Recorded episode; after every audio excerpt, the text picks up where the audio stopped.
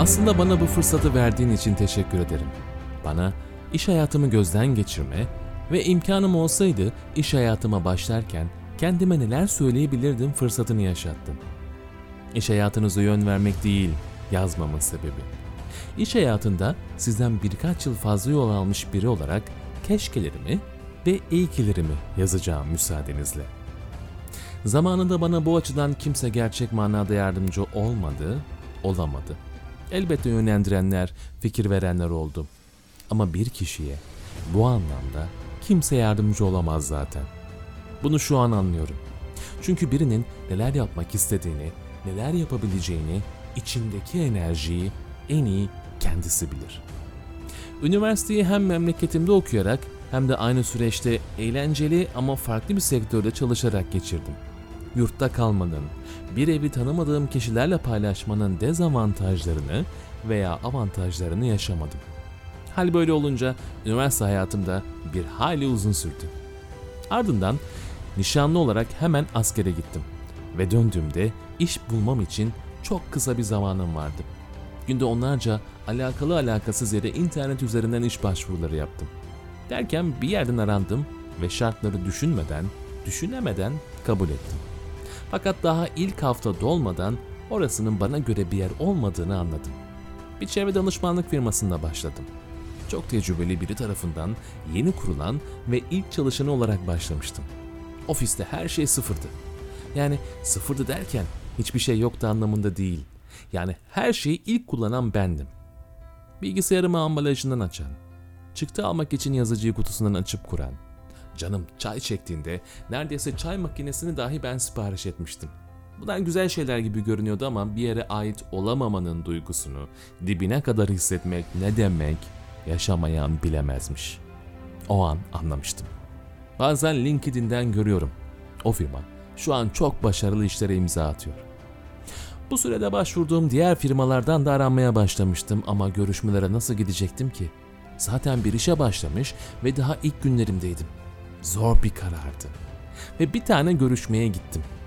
Çevre mühendisi olarak değil, üniversite zamanlarımdaki radyo programcılığı ve sunuculuk tecrübemden ötürü pazarlama departmanı için görüşmeye çağırmışlardı. Çünkü o pozisyona başvurmuştum. Benden bir sunum hazırlamamı istemişlerdi. Hazırladım. Beğenildi. Ama kara kara koskoca bir çelik fabrikasında pazarlama departmanında ben ne yapacağım diye düşünüyordum. Sunumumu çelik sektörünün çevreye olan etkileri üzerine hazırladım. Sonuçta çevre mühendisiydim. Ya da şu an düşünüyorum da ben kendimi öyle zannediyormuşum. Görüşme sonrası bana dediler ki çevre mühendisliği yapmayı düşünmüyor musun? Evet düşünüyorum dedim. Neden yapmıyorsun dediler. Çünkü çevre mühendisi aramıyorsunuz dedim. O zaman gel bize çevre mühendisliği yap dediler. Bir düşüneyim demedim elbette. Üç buçuk yıl o çelik fabrikasında çevre mühendisliğini ve hayatı öğrendim. Malum çevre danışmanlık firmasından hizmet alıyorlardı ve yasal zorunlulukları zaten yerine getiriyorlardı.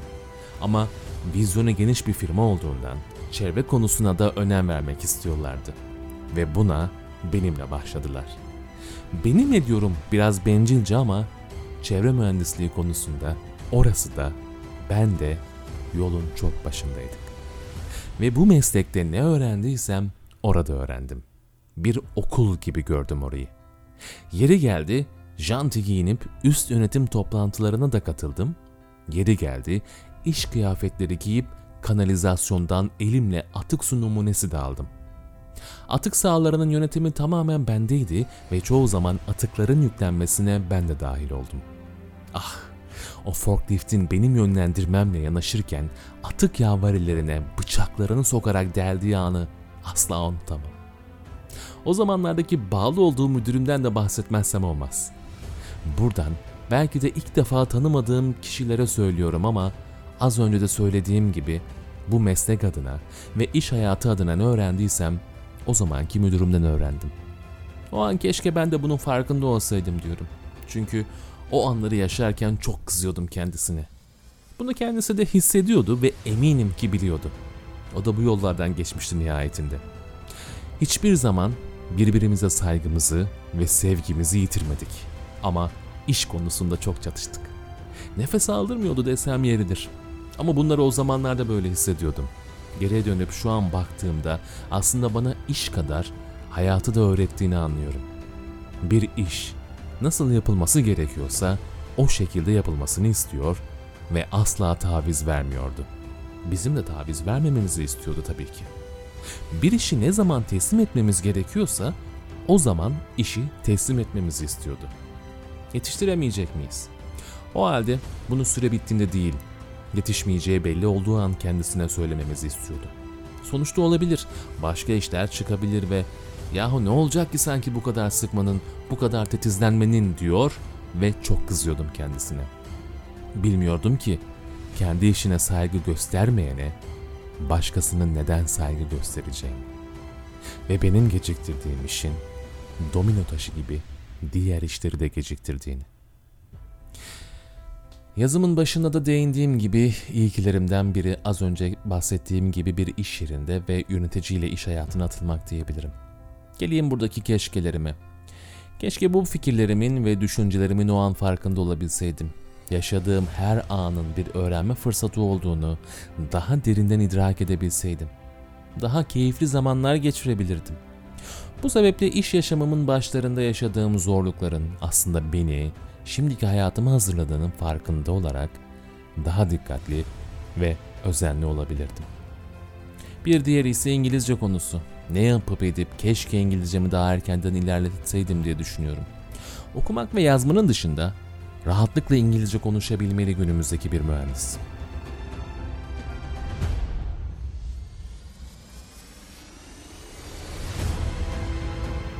İyi ki sahada çalışmışım ve neyin nasıl yapıldığını bizzat sahada yaparak öğrenmişim diyorum. İyi ki sahadaki tüm ekiplerle meydancısından müdürüne herkesle iletişim içinde olup doğru bildiklerimi yanlış da olsalar söyleyebilmişim ve yanlış olduklarını görüp kendimi düzeltmişim. Müdürümden ve yöneticilerimden öğrendiğim kadar sahadaki meydancı abilerimden de çok şeyler öğrendim. Örnek mi? Sahadaki atık kovalarının atık türlerine göre renklendirebileceğimi yöneticilerimden. Bu atık kovalarını en ergonomik olacak şekilde sahaya yerleştirilmesini bizzat sahadaki meydancı abilerimden öğrendim. Daha açık mı olayım? Peki, atık kovalarının ve atık sahasının düzeni masa başında şirket layoutundan yapılmayacağını, bizzat sahaya inerek bu atık kovalarını boşaltan kişileri gözlemleyerek, onlarla konuşarak, onların fikirlerini alarak yapılacağının daha hızlı ve doğru sonuçlar verdiğini öğrendim. Ardından yönetim sistemlerine giriş yaptık ve ISO 14001 çevre yönetim sistemini hemen bir yıl içinde 3 tesisimizde birden belgelendirdik. İşin mutfağa tabir edilen sahada görev almasaydım bunu başaramazdım. Yine müdürümün bir sözüdür. Yaptığını yaz, yazdığını yap mantığıdır. Az çok yönetim sistemleri. Yapmadan yazamazdık. Sonrasında yeni arayışlara girdik. İlk iş yerinde yaptıklarımın göz önünde bulundurulması, saha ve masa başı tecrübelerimin olmasına dikkat edilmesi sonucu seçildim şimdiki iş yerime. Ana görevim yönetim sistemlerinin kurulması ve sürekliliğinin sağlanmasıydı fakat artık iş hayatımın başında değildim ve bana verilen her yeni görevi bir öğrenme fırsatı olarak gördüm ve hayır demedim. Yine çevre mühendisliği etrafında olan ve şirkette benim veya bağlı olduğum ekibin yapması gereken işler hep üste bindi. Ama artık biliyordum ki şu an yaşadığım zorluklar ileride karşıma bir fırsat olarak ve kolaylık olarak çıkacak. Mesela yıl içinde yaptığımız çevresel anlamdaki tüm işlerin derlenip toparlandığı ve özet halinde sunulduğu sürdürülebilirlik raporlarının hazırlanmasında görev alabiliyorum. Uluslararası kuruluşlara raporlama yapabiliyorum. Şimdiki şirketimin yurt dışında da iş yapması sebebiyle İngilizcemin faydasını fazlasıyla yaşıyorum. Hatta daha da ilerletmem gerektiğini, keşke su gibi konuşabilsem dediğim oluyor. İyi ki diyorum, insanlarla rahatça iletişim kurabiliyorum. Bir konuyu bilmesem de öğrenmeye çabalıyorum. Bir bilene danışıyorum. Hani diyorlar ya iş hayatında gerektiğinde hayır diyebilmeli insan diye. Ben buna katılmıyorum. Belki de hayır diyebilmeyi beceremediğim için böyle düşünüyorum. Bilmiyorum. Ama farkında olmasa da insan her şeyden bir şeyler öğreniyor ve ileride mutlaka karşısına o konuyla ilgili bir şey çıkıyor ve bu ona avantaj sağlıyor. Sona yaklaşırken şunları söyleyerek tamamlayabilirim sanırım. İşin başında çok sıkıntı çektim. Çok dertlendim. Kendimi işte çok yalnız hissettim. Ama iyi ki yüksek sesle şikayet etmedim.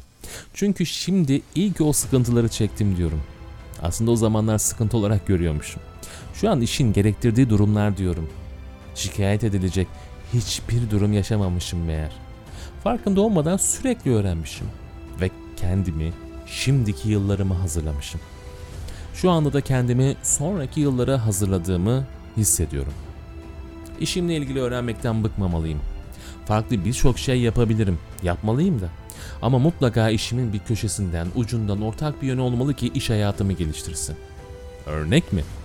Üniversite yıllarında radyo programı sunuculuğu yapmam, şimdiki toplantılarda ve verdiğim eğitimlerde daha rahat ve özgür olmamı sağlıyor.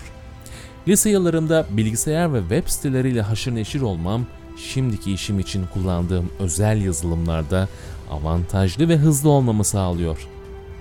Hadi özlü bir sözle bitireyim de biraz havalı olsun ha. Sakin bir denizde herkes kaptandır. Önemli olan fırtınalı ve dalgalı bir denizde gemiyi batırmadan yüzdürebilmektir. Bugünlük bu kadar. Hoşçakal.